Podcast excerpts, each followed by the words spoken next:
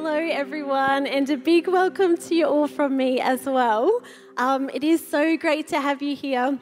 Um, as Ty said, if you are new tonight, we would love to connect in and get to know you better. Um, there's people with host lanyards on, so make yourself known to them or come and meet the pastors. We would love to get to know you and help you connect in. Um, and a special um, welcome as well online. Um, so great that you can join with us tonight. Um, we are in the middle of a series on prayer at the moment, and it has been amazing so far. I pray it has been really life changing for you as it has been for me. Uh, it has been named Much Prayer, Much Power, because that is a core belief for us as a church that apart from Him, we can do nothing. So, with much prayer comes much of His power. And the tagline is How God Moves in Power When Ordinary People Pray. Over the last two weeks, we have heard that prayer is simple. It is complex in many ways, yes, but it's simple. It's meant to be simple. We are ordinary people. It is God who is powerful. And so we can rest knowing that our ordinary prayers are made extraordinary by a powerful God. So, if that's the case, if prayer is meant to be simple, then why do at times we find it so difficult? What are the barriers that stop us from just coming to God simply in prayer? If you were here this morning, you would have seen Jody had some hurdles up on the stage. What are the hurdles that we have to hop over to get to God in prayer? Well, on that note, let's start with prayer. Lord God, we thank you that you are here with us tonight. We thank you, Lord, that you love us and that you have something to share with us tonight. Father, we pray that you would reveal to us more of who you are, Lord, more of your character, more of your love. And we know that you will do that. We pray these, these things in Jesus' name. Amen. Well, if we are looking at prayer, then the Psalms is a great place to start. It's full of prayers. And this week, as I was reflecting on the simplicity of prayer, I realized that Psalm 46, verse 10, is a beautiful way to sum up prayer. It sums up what we're actually doing when we pray. Psalm 46 is written in the midst of a war raging around the psalmist. All this chaos is swirling around them and consuming them. But in the midst of the battle, the psalmist writes in verse 10 Be still and know that I am God. Be still and know that I am God. It is a, it is a call to cease striving, to be still, and then to remember or find out who God is. We are in a constant battle to not come to God. Just like the psalmists were in a battle, we are in a battle to not come to God in prayer. We try to fight on our own. And when we come up against barriers to prayer, we try to fight against them ourselves. Our very nature tries to control and fix ourselves up on our own. But be still means to stop striving. Stop trying to work it out on your own. Stop fighting against the barriers and trying to fix yourself up before you come to God. Come as you are. Humble yourself before Him and let Him do the heavy lifting. That is the essence of prayer. And the second part of Psalm 46:10 is to know that I am God. What do you believe about our God? Do you really believe that He is good? That He is all loving and all powerful? Do you really believe that He is for you and not against you? Do you really believe that He is alive and living and active and working in your situation? Do we really believe that He is everything that we need? The biggest problem we have in all of this is that often we don't see the truth of our situation. We think, of course, I know God loves me. Of course, I believe that. Of course, I believe that He's powerful, that He's alive, that He cares about me, and that apart from Him, I can do nothing. But we need a greater revelation of His love, a greater revelation of the truth of His character, of how He sees us and how He thinks about us. Where we live, our house backs onto bushland. We live in a really sort of leafy neighbourhood. Um, and so we have all sorts of wildlife there. A little too much wildlife, to be honest, for my liking. Um, but we have all sorts of wildlife. We have butterflies, we have all sorts of different birds, uh, whip birds, and things like that. We've got koalas, possums, snakes, bush turkeys.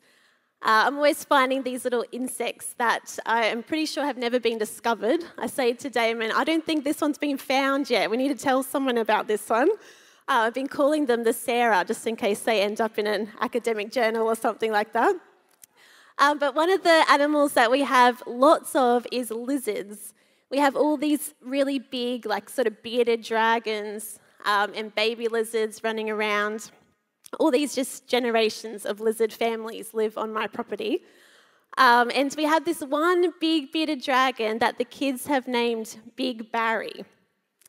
He lives under the slab of our carport. There's sort of a, a gap under there where the foundations come away, and he lives under there.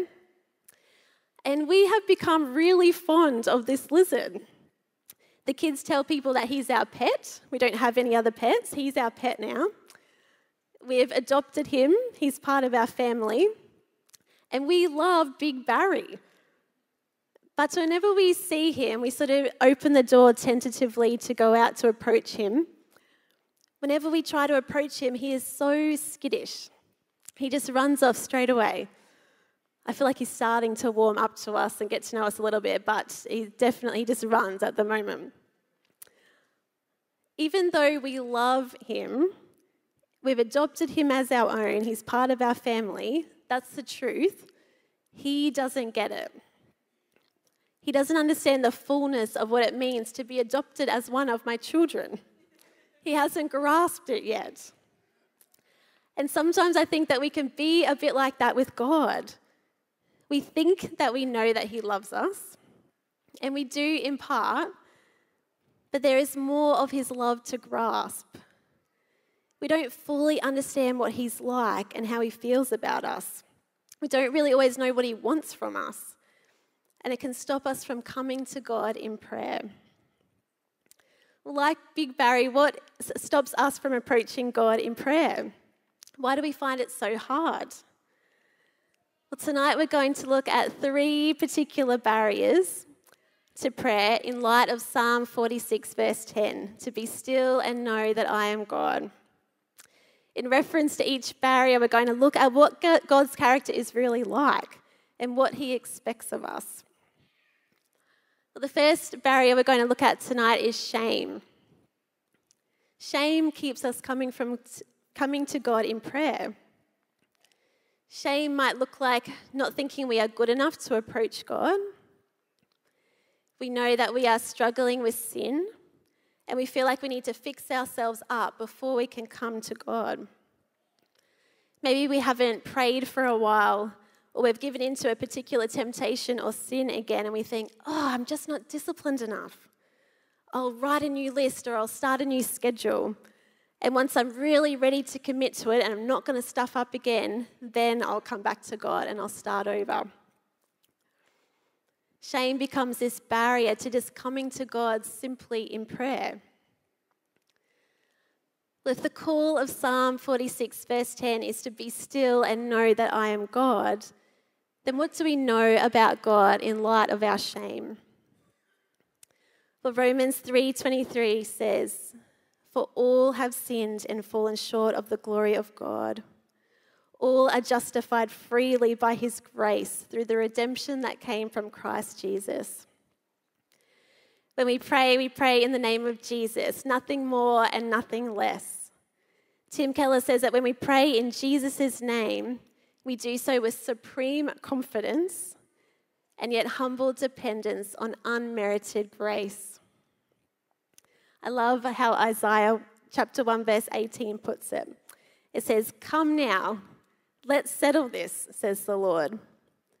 Though your sins are scarlet, they shall be as white as snow. Though they are red as crimson, they shall be like wool. This truth eradicates all shame. He is a good father, and we are his children. We can come confidently to God. Hebrews 4:16 says, "Let us approach God's throne of grace with confidence, so that we might receive mercy and grace in time of need." And I love Psalm 34 verse 5. It says, "Those who look to him are radiant. Their faces are never covered with shame." God tells us to be still, and that doesn't mean physically still. It means to stop striving, stop trying to fix ourselves up, but to not delay in coming to Him to find forgiveness. Don't wait to sort yourself out, to organize a better schedule, to muster up the willpower to not sin. Just come to Him. He is your gracious Savior and a good Father. Well, barrier number two that we're going to look at tonight is that we have something better to do.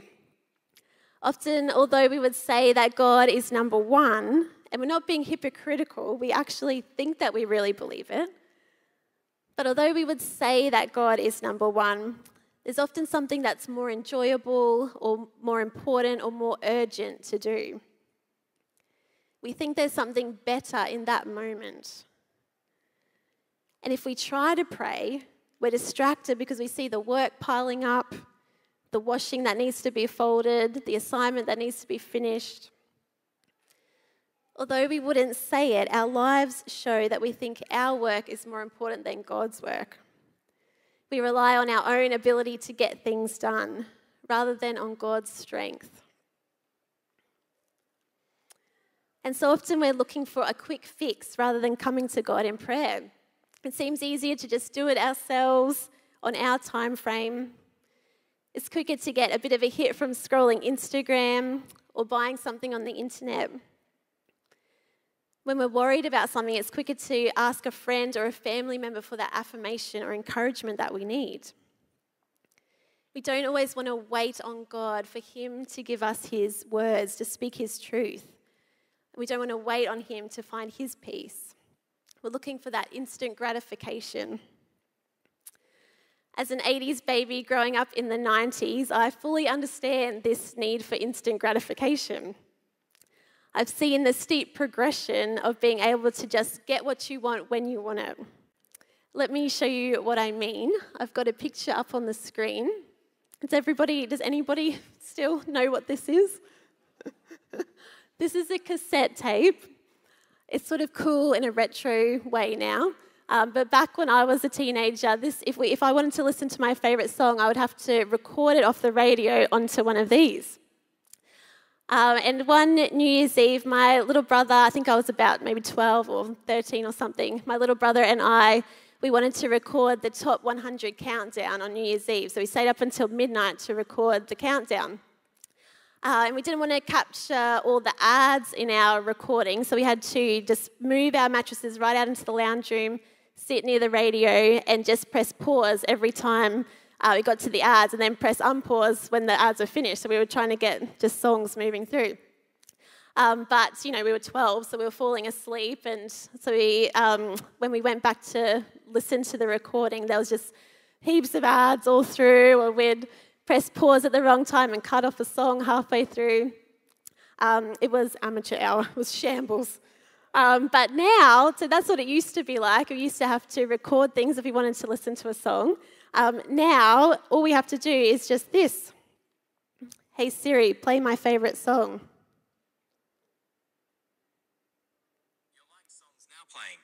How amazing! It's so different. I thought it was going to be High School Musical, so that's good. I've got my kids love High School Musical at the moment. Oh, we'll turn it off. Great. Um, that's an instant gratification. It's a real thing. Now, you know, a quick hit is at our fingertips.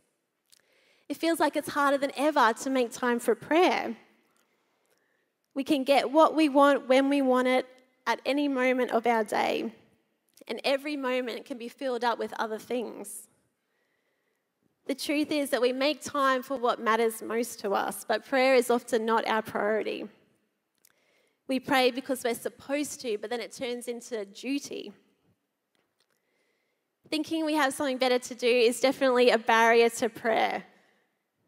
But if God says, Be still and know that I am God, then what does the Bible tell us about God's character in light of thinking that we just have something better to do? Well, in John chapter 4, verse 13, Jesus is speaking to the Samaritan woman at the well. And he says to her, Everyone who drinks this water will be thirsty again. But whoever drinks the water that I give them will never thirst. Later on, Jesus is speaking to a crowd of people and he says, Look at the birds of the air. They neither sow nor reap nor gather in barns and yet your heavenly Father feeds them. Are you not of so much more valuable value than they? And Psalm 24 says, Better is one day in your courts than a thousand elsewhere. God is saying that I am the ultimate joy giver. I am everything that you need. If you come to me, you won't be thirsty again. I am Jehovah Jireh, your provider. If you are struggling to pray because you have something better to do, start by being still, to stop striving. Stop striving to muster up a desire to pray. I loved how last week Ty spoke about um, a youth leader who would just say to God, God, right now I don't want to pray. Give me a desire to pray. We need his help with everything. He is not afraid of us coming to ask him for help. And ask him to give you a revelation of the truth that he is the thirst quencher. He is the ultimate joy giver.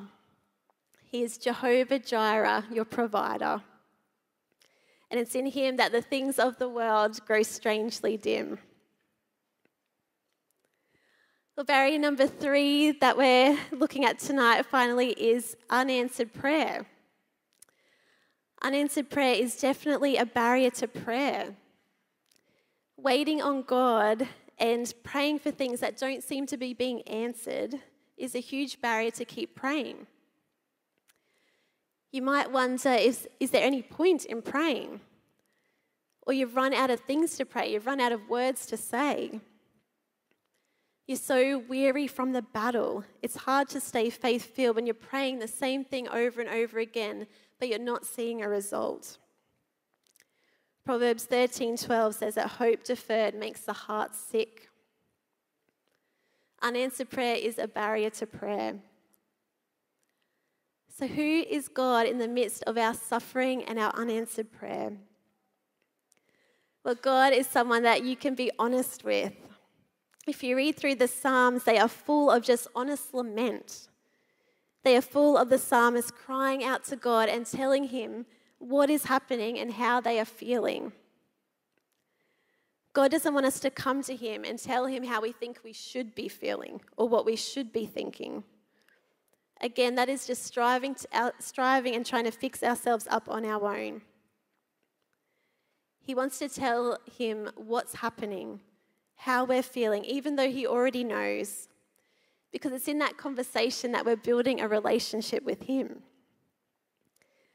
Nathan said a couple of weeks ago that we don't ever graduate from being His children. We don't have to put on a brave face when we come to Him, we can just be honest. And not only is God someone who we can be honest with, but He is also someone who sympathizes with our weakness. He gets it when nobody else does. Hebrews 2:17 it says for this reason he had to be made like them fully human in every way in order that he might become a merciful and, and faithful high priest in service to God and that he might make atonement for the sins of the people because he himself suffered when he was tempted he is able to help those who are being tempted. Jesus was God incarnate, but he was fully human. He sympathizes with our weakness. He had unanswered prayers too. When his soul was crushed with grief to the point of death, he prayed, Lord, take this cup from me. But it wasn't. He also prayed for unity in the church, but that has been an ongoing prayer too, of which we are still waiting to see in all of its fullness. You don't need to try harder to muster up faith or tell him what you think you should be feeling. Jesus himself actually quoted the honest laments of David from Psalm 22 while he was on the cross.